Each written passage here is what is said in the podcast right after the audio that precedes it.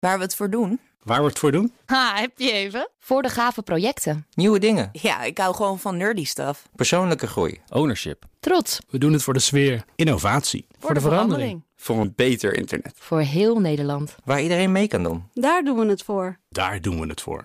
Waar doe jij het voor? Kom werken voor KPN en groei op jouw manier. Check de actuele vacatures op het gebied van data, security, development en networking op jobs.kpn.com/tech. BNR Digitaal wordt mede mogelijk gemaakt door SecureLink. SecureLink. Safely enabling business. BNR Nieuwsradio. BNR Digitaal. Herbert Blankenstein. De Volkskrant en de correspondent concludeerden onlangs: blockchain-projecten komen niet van de grond. En de blockchain is een oplossing op zoek naar een probleem. Of is blockchain-bashing juist weer een hype geworden? Dat komt straks. Mijn backup vandaag is internetondernemer en start-up consultant Maarten Nijkens. Welkom. Dank je. En wil je reageren op deze uitzending? Dat kan dan via digitaal.bnr.nl of stuur een tweet naar @bnrtech. En we beginnen zoals altijd met. Het Tech Kompas. Precies. Onze wekelijkse rubriek waarin mijn backup, mijn redacteur Ivan Verrips en ik een actuele ontwikkeling in de techwereld bespreken en daar ook een mening over geven. Ivan, we gaan het eh, hebben over de tijd dat kinderen, de tijd die kinderen beter gezegd, eh, dagelijks aan gaming besteden. Ja, de Chinese techreus en uh, gameuitgever Tencent gaat de speeltijd van jonge spelers beperken bij online spelletjes. Is een probleem daar, omdat uh, kinderen te veel en vooral te lang gamen. En dat lost, uh, geeft allerlei zaken als dat ze bijvoorbeeld hun huiswerk niet meer doen en niet meer naar school gaan en problemen met hun ogen krijgen ook. En om dat een halt toe te roepen gaat Tencent dus die leeftijd controleren van spelers. Uh, er moet een kopie van het identiteitskaart worden geüpload. Die wordt vergeleken met gegevens in de database van de Chinese politie. En blijkt dan dat je 12 jaar of jonger bent, dan mag je nog maar één uur per dag gamen. Zo. En dat mag dan niet s'avonds laat en ook niet s'nachts. En tussen de 12 en de 18 jaar, dan wordt de grens maximaal twee uur per dag. Eind dit jaar moeten die restricties ingaan voor de 10 populairste mobiele spellen van Tencent.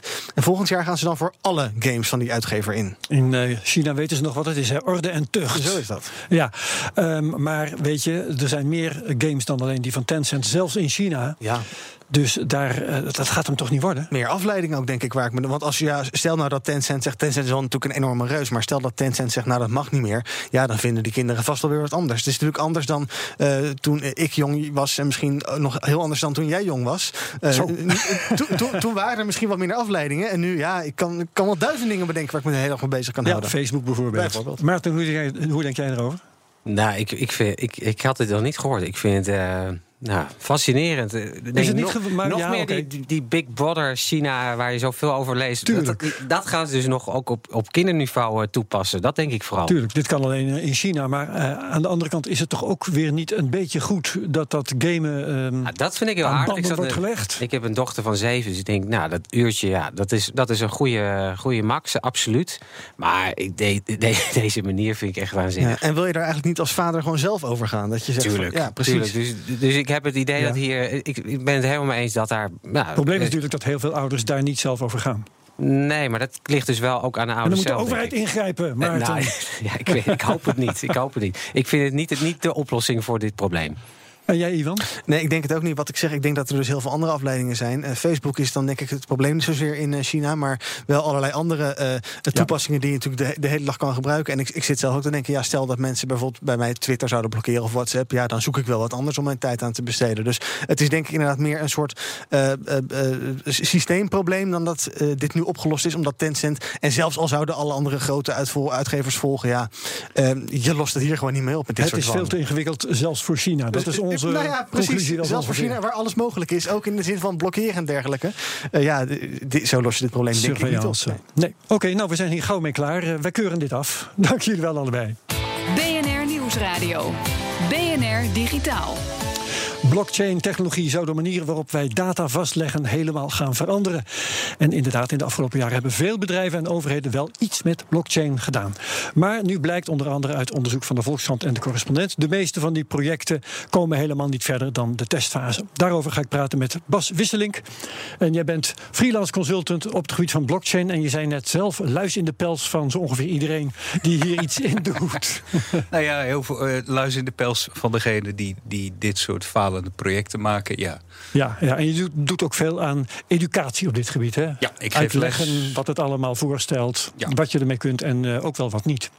Eh, Vooral ook wat niet. Eh, ik probeer, nou ja, goed, mijn, mijn mijn lessen, mijn programma's, mijn cursussen, die, die richten zich echt op wat kun je er, wat kun je er nu wel mee? Hoe Ja. is het opgebouwd? Daar begint het altijd bij. Wat proberen te doen? En dus ook, wat kun je er niet mee? Ja, wat kun je er niet mee? Ehm, wat je er eh, niet mee kunt op dit moment kaal is bijvoorbeeld eh, identiteiten regelen. Digitale identiteit is een heel populair blockchain iets om we gaan digitale identiteit. En waarom kan dat niet? Eh, omdat je geen identiteit bewijst met een blockchain. Dit, hè. De, de naïeve manier om het te doen is bijvoorbeeld om te koppelen aan zo'n zo'n private key die je dan op Bitcoin hebt, heb je zo'n code. Het enige wat je daarmee bewijst is dat jij die private key hebt. Ja. Dat is geen identiteit. Dat zou, hè, dat zou hetzelfde zijn. Omdat ik eens wat t-shirt aan heb, ben ik Bas. Dat slaat nergens op. Nee, voor de context in deze studio net even wel, maar dat is dan ook te beperkt. Ja. Ja. Eh, de Volkskrant eh, schreef afgelopen maandag, en dat begon op de voorpagina zelfs al, alsof het eh, wereldnieuws was. Ehm, slechts 15% van de blockchain-projecten komt verder dan een testfase. Ja. Punt 1. Is dat feitelijk waar? Volgens jou? Ik, ik moet dat aannemen. Het verbaast mij niet. Ja, nee, je vindt dat niet vreemd. Oké, ehm, ehm, zou dat een probleem zijn? Ik denk even, eh, ik heb ooit gehoord van alle start-ups mislukt ook gewoon 90%. Ja.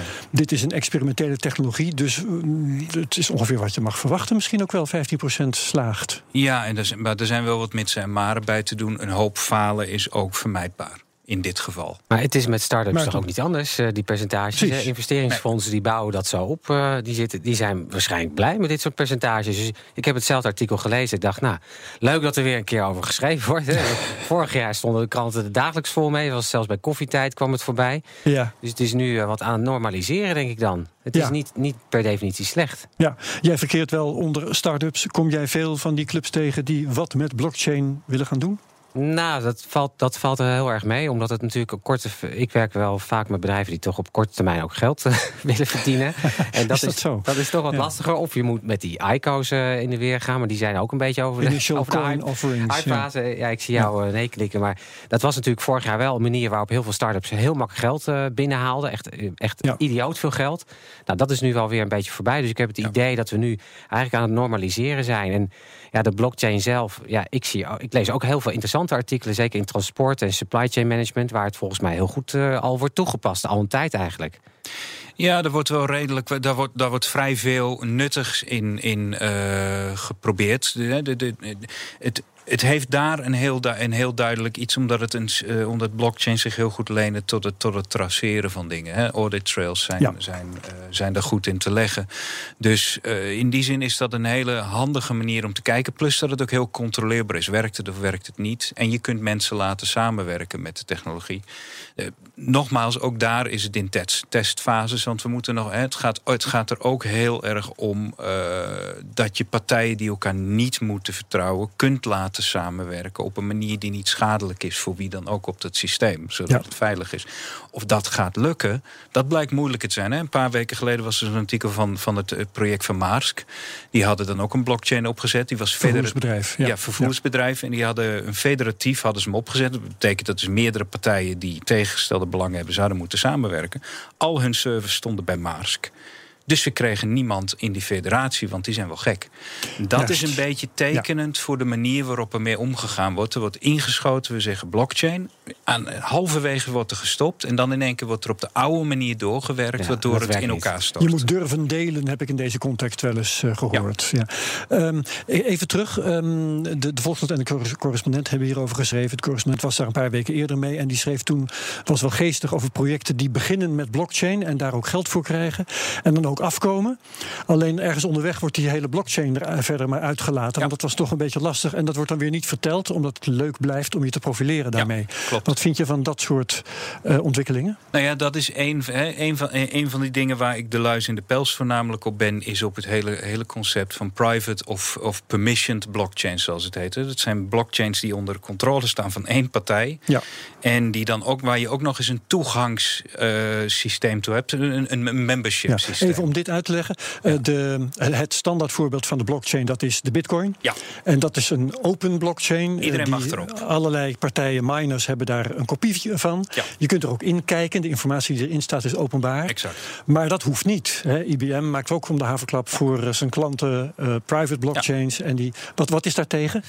Het haalt exact dat wat blockchain bijzonder maakt, wat het nuttig maakt, wat het anders maakt en eventueel uh, nut gaat geven, haalt het eruit. Maar is dat zo? Als je het beperkt tot een aantal partijen die eh, dan kunnen samenwerken dankzij het feit dat ze op deze manier met elkaar informatie delen en niet met, met de buitenwereld, dan kan het toch gewoon werken? Wat is er toch tegen? Het zou interessant zijn als het door, daardoor zou komen. Maar het leuke is, als je eenmaal die neuzen op dezelfde manier, dezelfde kant op hebt, kun je dit ook met een normale database. Dit is een kwestie waar het om afspraken draait, niet om technologie. En bij een gemeente bijvoorbeeld? Want eh, volgens mij gemeente Nijmegen, die, die wil je ook wat mee gaan doen hè? voor de basisadministratie. Dus niet zozeer identiteit. Eh, zie je dat dan daar wel slagen, zoiets? Stel je voor, als je het echt decentraal aanpakt, want dat ben ik helemaal met je eens. Ja.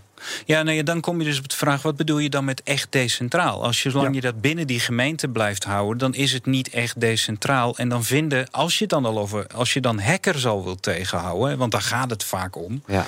uh, die vinden dan een ingang. Want juist omdat er ergens toch een centralisatie zit, heb je dat niet opgelost. Maar zou je een decentrale uh, burgeradministratie kunnen opzetten, denk je? Het, het is waarschijnlijk wel, wel mogelijk. Ik weet dat ze het in India geprobeerd hebben.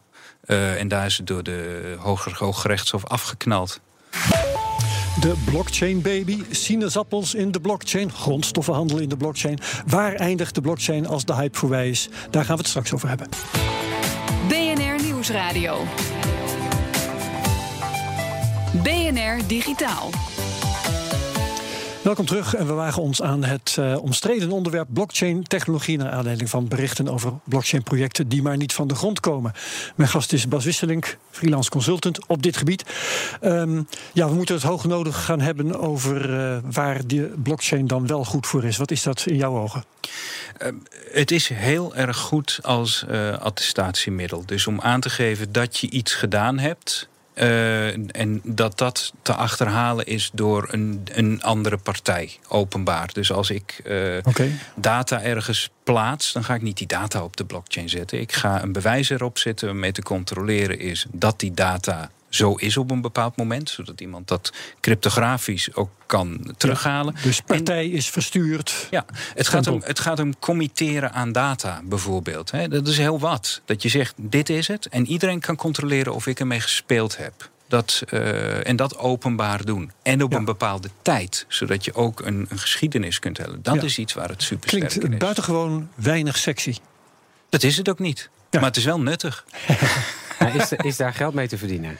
Kun je daar een Um, concreet voorbeeld op plakken van? Ik denk niet. Kijk, een van de dingen waar mensen nou op zoek zijn, is naar onafhankelijke uh, applicaties die helemaal alleen blockchain zijn. Die zijn er bar weinig. Wie weet komen ze er. Hè? Dat, dat zien we, hebben we bij het internet ook gezien. Er zijn nu gebruiksmogelijkheden van het internet die we 30 jaar geleden, 20 jaar, 25 jaar geleden niet hadden kunnen voorzien.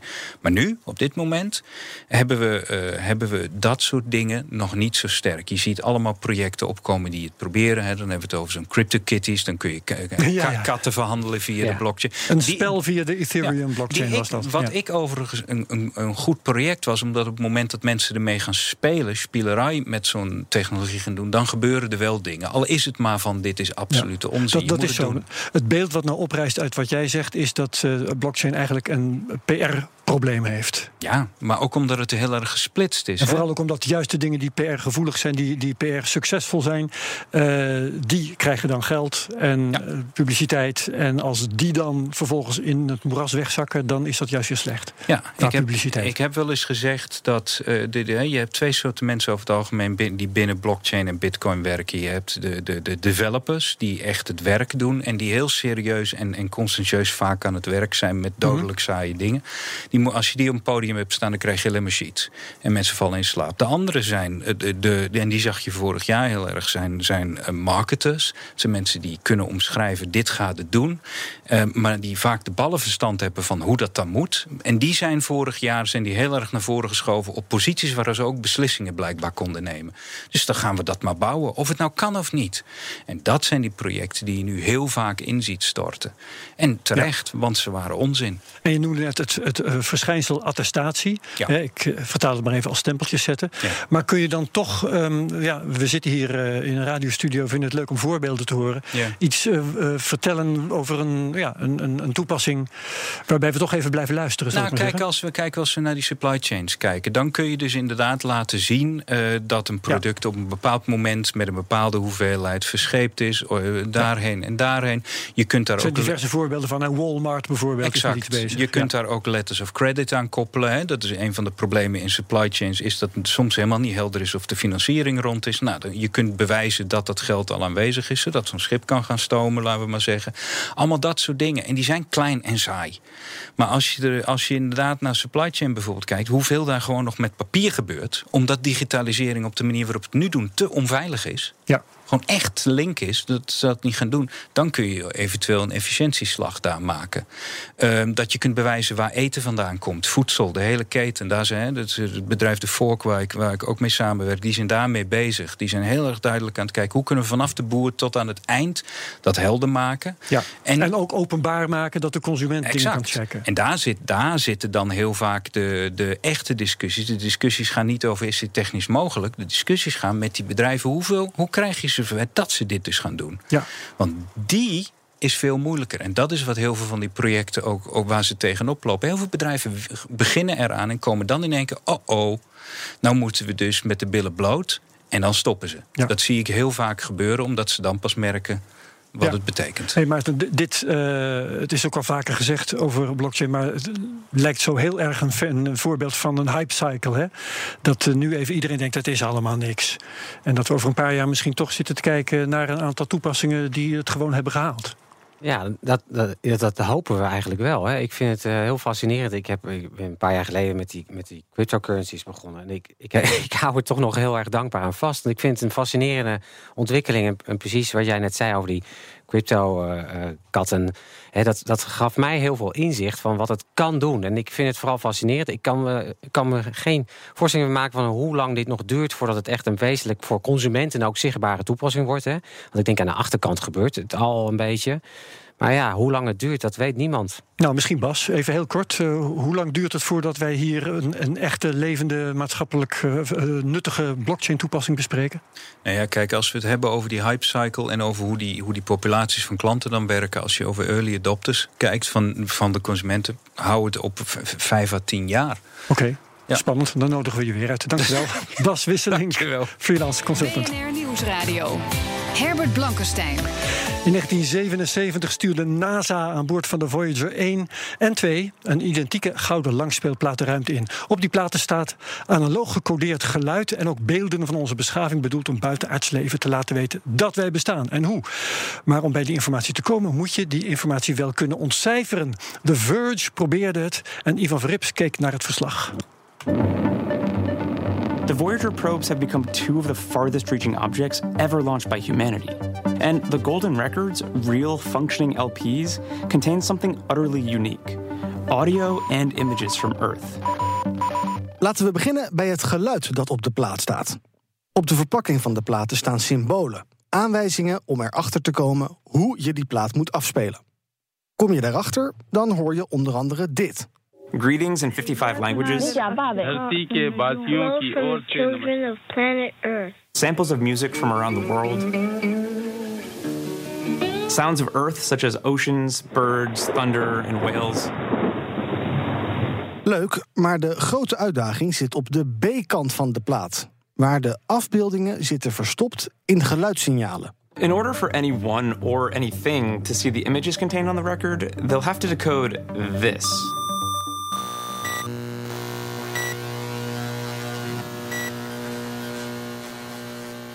Kijk je naar de aanwijzingen op de cover van de gouden plaat, dan kun je achterhalen dat het geluid is op te delen in stukjes van 8 milliseconden.